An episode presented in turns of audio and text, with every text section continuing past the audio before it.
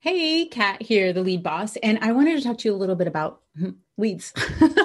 so, a lot of times when people are thinking about leads, it is a very transactional kind of experience. And so, what's what's the path, right? Lead, sales call, potentially. No sales call, forget it, right? Like not going to happen or sales call leads to client.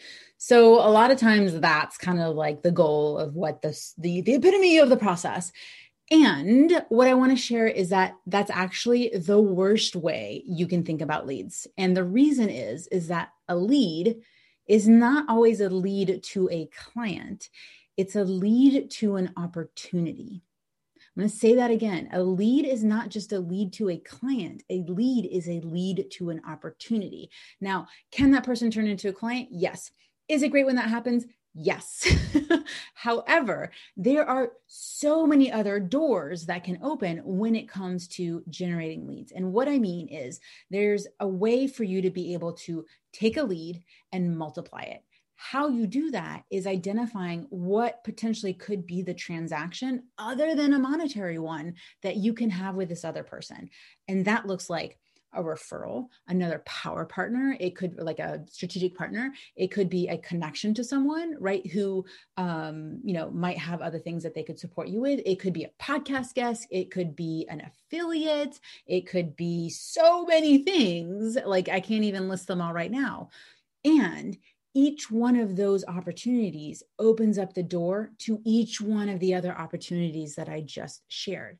That is how you take a lead and you multiply it. However, if you go to the initial thought process of lead is just client or nothing, then you're leaving a lot of opportunity and money on the table because you're not following up, because you're just paying attention to the people that said yes to the offer, not yes to knowing you, not yes to getting connected and in your ecosystem and you're basically just treating that person like a transaction, which we don't do.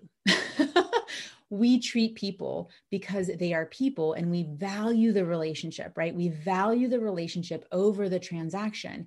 And that looks like tracking them, following up, engaging, making sure they don't fall off of our radar, making sure that we're showing up on theirs. And there's a lot of different things you can do that don't necessarily take a bunch of time.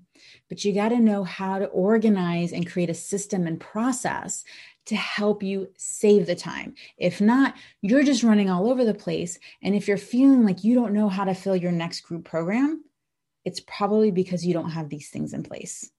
So just think about what are some things that would help you scale your business and what would be the infrastructure and structure in place that would help you get there.